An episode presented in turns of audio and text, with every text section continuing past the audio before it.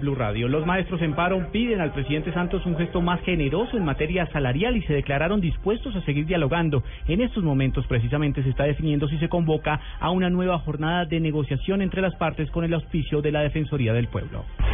La Procuraduría General de la Nación reveló que de un total de 58.087 viviendas previstas para construirse por parte del Fondo Nacional de Adaptación tras el impacto del fenómeno de la niña en el país, el 76% de los proyectos está pendiente de iniciar. A su vez, el 73.7% de los proyectos en salud no han comenzado. La Secretaría de Gobierno de Bogotá amplió hasta el próximo 19 de mayo el plan piloto en el que autoriza establecimientos nocturnos para que extiendan sus horarios de atención al público hasta las 5 de la mañana los fines de semana. Colombia y Perú examinarán en junio la incorporación de Ecuador a su acuerdo comercial con la Unión Europea tras la firma para la adhesión en Quito, informó el delegado del bloque comunitario en la capital de Ecuador, Peter Schweiger.